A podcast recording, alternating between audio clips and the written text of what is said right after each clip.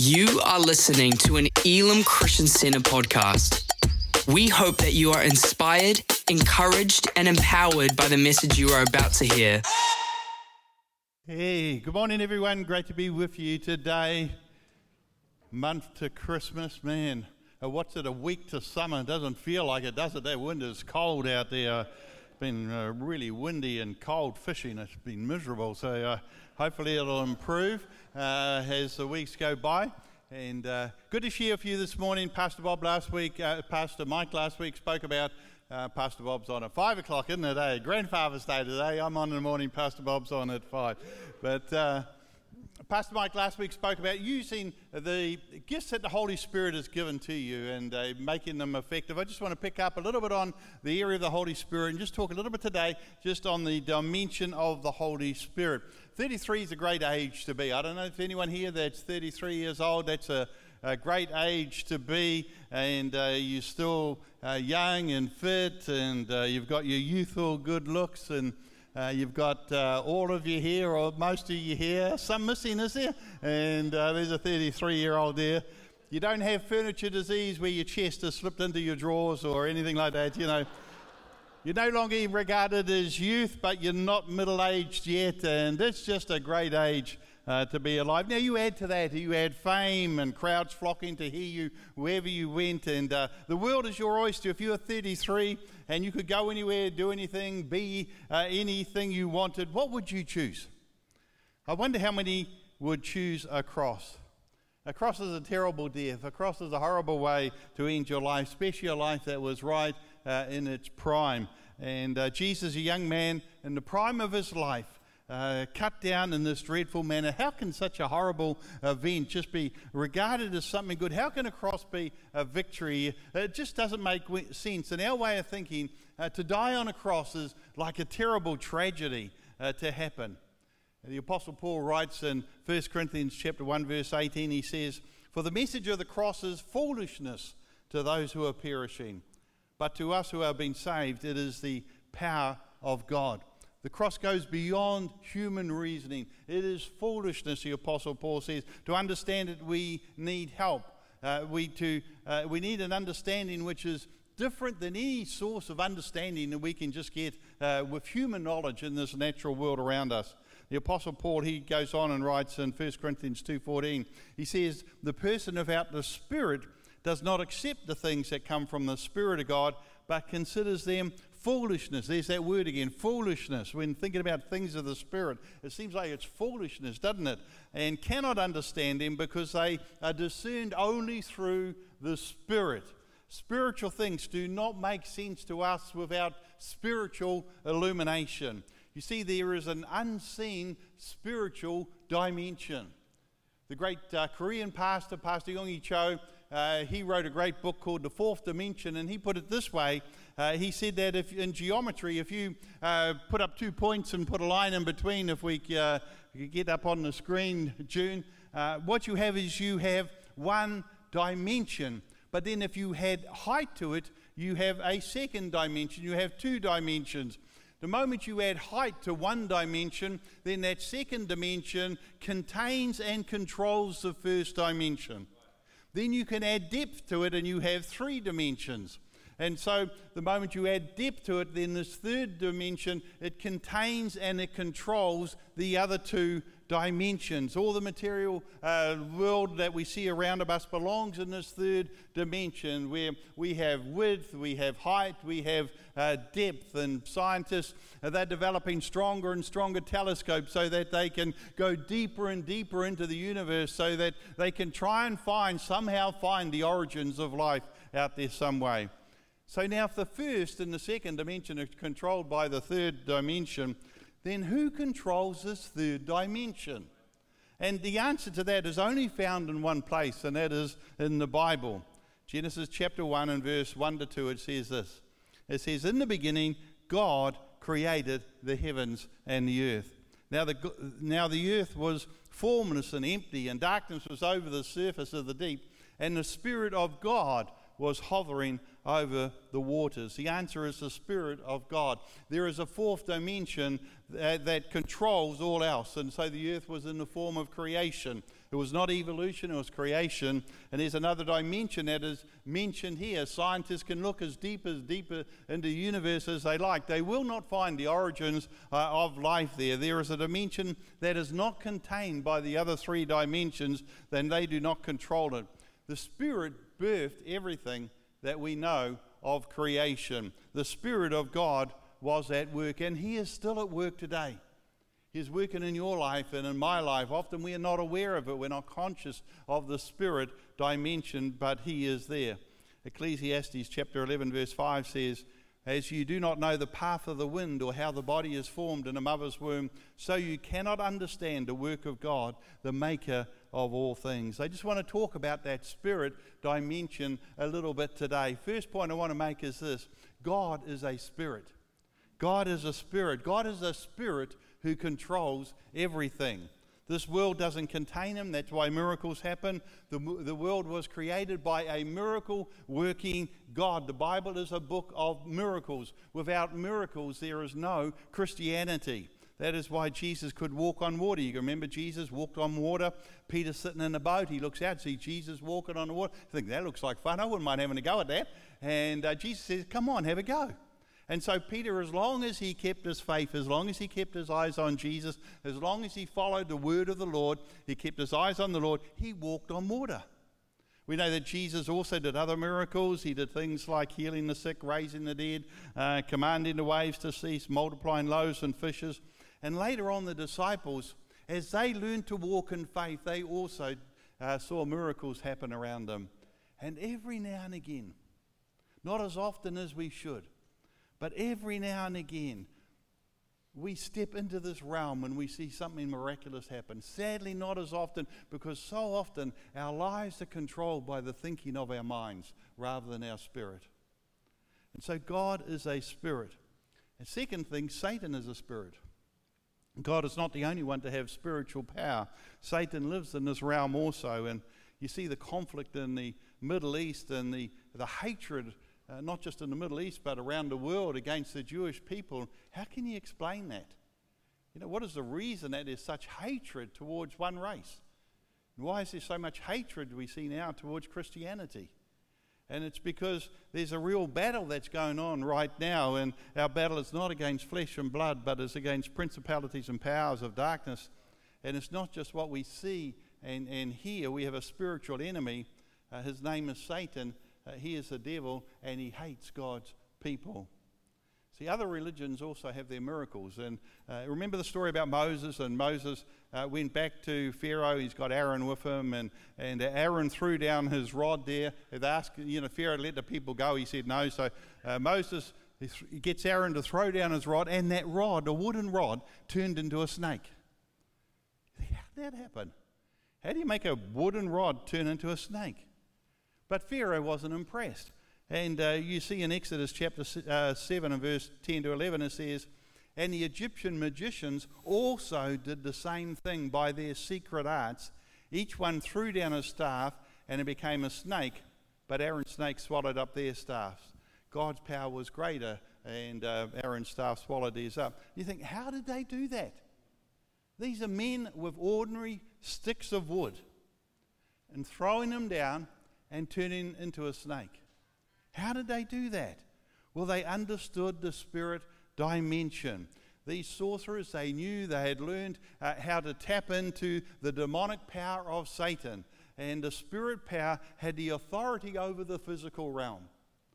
And so they understood the spirit dimension. The uh, problem they had was that the spirit that they knew did not have salvation. But salvation only comes through the spirit of God. And so God is a spirit and Satan is a spirit, and then you have a spirit. You have a spirit.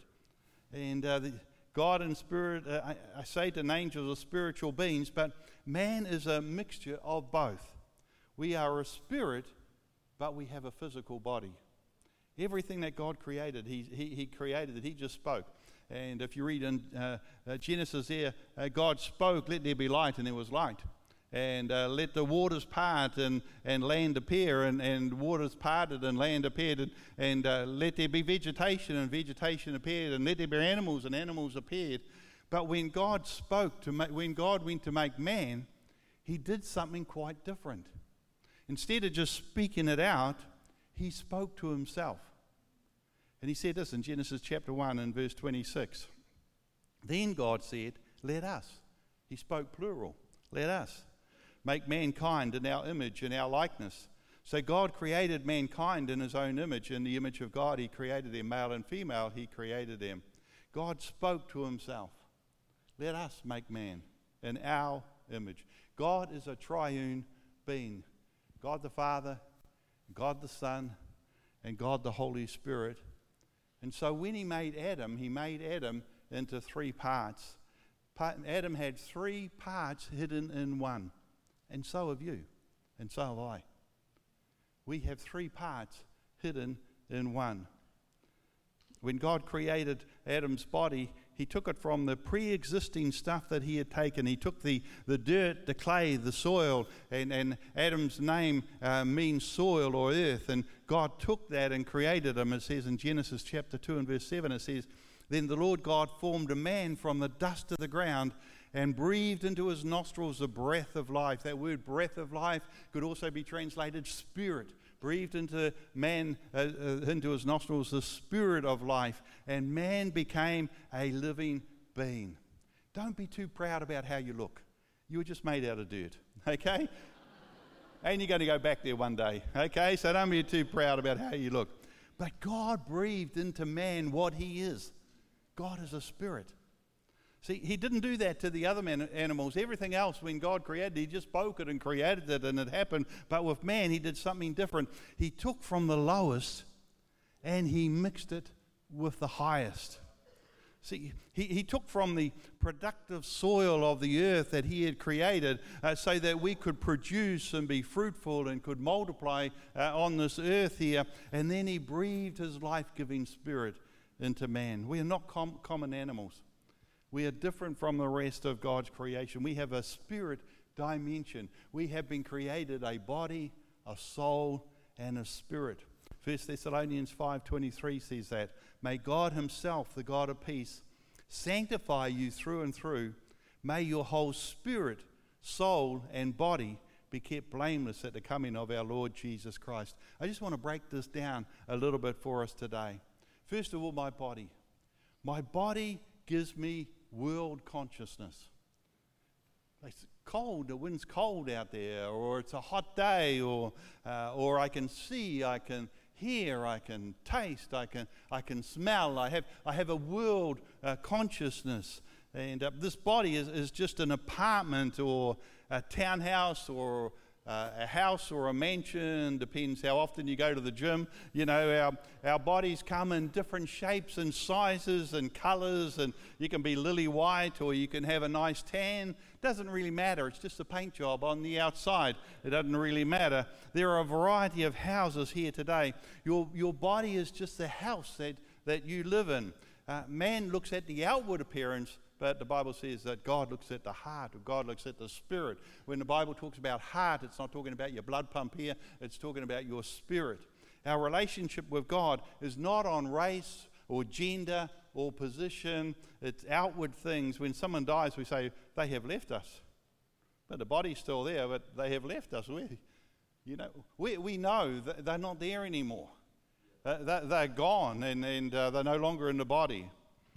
Bible says that if any man is in Christ, he is a new creature or is he a new creation, some translations say. What does that mean? Well, when I became a Christian, if I was having problem with my hip, I've still got problems with my hip. If my body, body had got saved, my, my hair wouldn't be falling out and my teeth wouldn't be decaying and my eyesight wouldn't be deteriorating. I wouldn't have health problems if my body got saved because when God saves, He saves it completely. So obviously, my body didn't get saved when, when I became a Christian. So, so the salvation of my body, that is my blessed hope. It's still to come. It hasn't happened yet. One day I will receive a resurrected body. This old body here is no good in heaven. When I'm finished with it, you can throw it in the Woodford tip if you like. It's not much good to me uh, after that, you know. It's done its job. See, my body gives me a world consciousness, but my soul gives me self consciousness. My soul is my mind, my emotions, my feelings. My mind is different uh, from my brain. My brain is part of the body. Uh, my brain is what my soul can express itself through. And so my soul is where my emotions flow, or they break, or I have heartache, or they get crushed, I get scattered, I get pain, or power, or determination, or disappointment, or sorrow. And it's all housed there in the area uh, of my soul. And this, my soul is where Satan attacks me especially in the area of my mind, uh, that becomes a battlefield where Satan attacks. And therefore, because he attacks me there so often, my soul gets a mess. The psalmist knew this. The psalmist wrote in Psalm 42, verse 11, he said, Why, my soul, are you downcast? He was in a mess. He said, Why so disturbed within me? Put your hope in God, for I will yet praise them, my Savior and my God. Psalm uh, 23 says, He restores my soul. You know, our, our, our, soul gets discouraged. We get discouraged inside of us. We have struggles. We have disappointments. You know, we have fears. And, and, and there are times God's just got to come and just restore our soul again. Hey, put your hope in God. Come on, restores that soul again. Get it back on track again. And so, uh, because of that, my soul is not a reliable guide for life. See, it will deceive me. And, and feelings and, and, and memories and, and fears and that that I have, that is part of my history, not part of my destiny. And so we need to be careful that our soul uh, will deceive us. And my body is not a good guide to life as well because it's getting a bit old and it's got a few aches and pains. And if I just listened to my body all, all the time, I wouldn't be standing up here now. I'd be sitting down on the chair, you know. So, you know, my body's not a good guide for life either, but I have a spirit. And my spirit gives me God consciousness. My body gives me world consciousness. My soul, it gives me self consciousness. My spirit gives me God consciousness.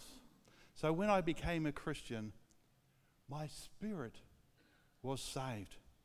My mind has been saved. The Bible says, be transformed by the renewing of your mind. The Greek is metamorphosis. There's, there's a renewing that's going on uh, in my mind and my emotions, my memories, my feelings, my perspective, and my wisdom, my attitude. It's going through change. It's growing. What I was thinking when I was 20 is not what I was thinking when I was 40, which is not what I was thinking now I'm 76.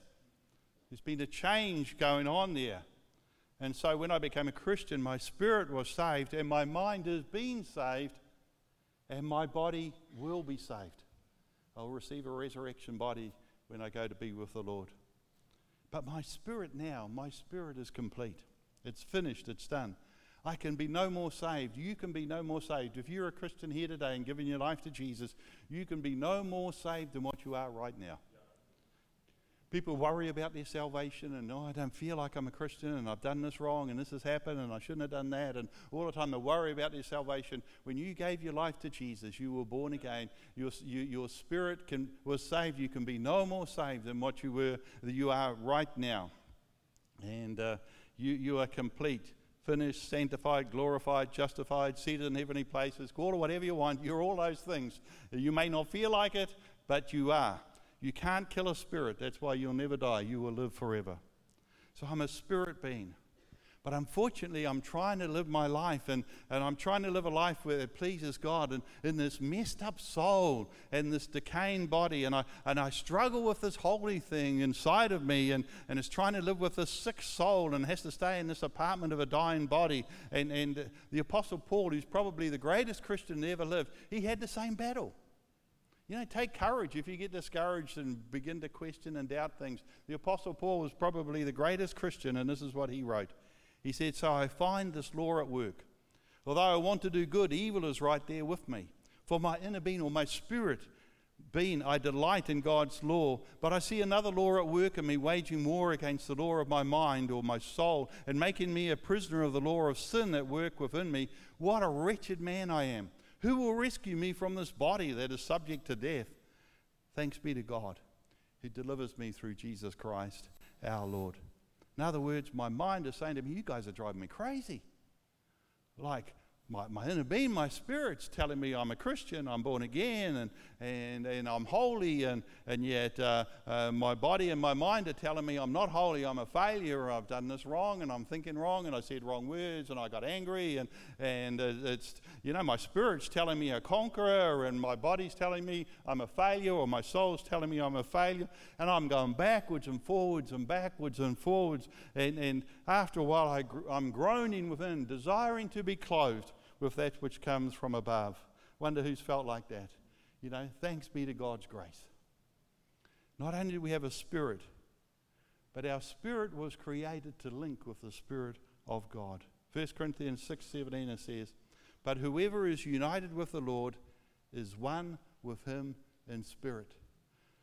We are joined to God. Like in a marriage, the Bible says that you become one flesh when you get married. When you became a Christian, you became one spirit with the living God. You may ask, how can my sinful heart, how can my spirit, be, you know, how, how can I be joined with a holy God? The Bible says that happens when we give our lives to Jesus. It says that we are born again. Born again by the Spirit of God. Our old sinful heart, our old sinful spirit is washed clean by the blood of Jesus Christ, and we are made new. Then the fourth thing I want to suggest is to you today is this Faith is the language of the Spirit. Faith is the language of the Spirit. Maybe the musicians just like to come back now. See, what is faith? Hebrews chapter 11, verse 3 says, Now faith is the substance of things hoped for, things that we hope. Faith is what we build our hopes and, and our dreams with. And, and it is the substance of things hoped for. When we built this building, uh, the substance of this building was timber and, and steel and glass and plasterboard and nails and stuff. And the trucks came and, and they delivered it to the site here. And we didn't come back the next day and think, whoa, somehow miraculously overnight this whole thing just got built. And thank you, Jesus, you know. It didn't happen like that. Faith is the substance, faith is the building materials. The Bible tells us that Abraham grew strong in his faith. You have to take the faith that, and the Bible says, to each is given a measure of faith. Every person here today that has given their life to Jesus, God deposited into your spirit a measure of faith. But you have to take it. It's a substance. You have to take it. You have to work it. You have to develop it. You pray about it. You dream about it. You meditate upon it. You take active steps towards making it happen. You work your faith. And as you work your faith, you find that, you, that, that the things that you're meditating upon, the dreams that you have, uh, are coming together. It says in uh, Hebrews, verse 3, it says, By faith we understand that the worlds were framed by the word of God, so that the things that, were, was, that are seen were not made of things which are visible. So you don't need faith for the things that you uh, can see with your natural eyes. You need faith for the things that you're carrying in your heart that you cannot see. Whatever you build in your spirit, you can have in the natural. Whatever you build in the spirit, you can have in the natural. Make sure you're building the dreams that God's given to you, otherwise, you're going to get into trouble. But faith is the most wonderful commodity on the earth. Whatever you build in your spirit, if you're listening to what the voice of God is prompting you about and you take steps toward it, you can have it in the natural. It will build it. It says faith joins with our faith. God tries to push us out there. It's like the, dreams and the visions are up in the piggy bank of heaven up there, and uh, we've got an end of a rope and, and, and we're pulling it, we're working it, we're making it happen. We're dreaming about it. We're taking some steps. We're believing for it. We're praying about it. And as we take it, it's like we're pulling that which is in, in the invisible and we're pulling it into the visible to bring it to pass. What are the dreams that you're carrying in your heart? What are the things that God has spoken to you about? What are the things that maybe when you started this year, you had some hopes and you had some dreams, and perhaps maybe with the busyness of the year, Maybe you had some discouragements. Maybe you had some sicknesses sidetracked you. maybe some financial pressure came into your life. Maybe a relationship came and something happened and, and, and it sidetracked you, and, and, and it's like you let go of the rope, you let go of the dream. I really want to encourage you today as you thinking and praying as we move towards the end of the year and into the new year. You know, put your faith again in God. Faith is the substance of things hoped for. You know, take this precious commodity that God has given to us and take it again and work it and use it and build something great for God in the kingdom of heaven, we pray. Amen. Father, I just thank you, Lord, that you have given us this treasure in earthen vessels. Lord, a beautiful treasure from heaven. And Lord, we just thank you, O God, that, Lord, that you've entrusted it to us, O God, that we can become the children of God. We thank you for that in Jesus' name. Amen. Thank you for listening to this Elim Christian Center podcast. Please subscribe to keep hearing more life changing messages. For more information about our church, please visit www.elimchristiancenter.org.nz.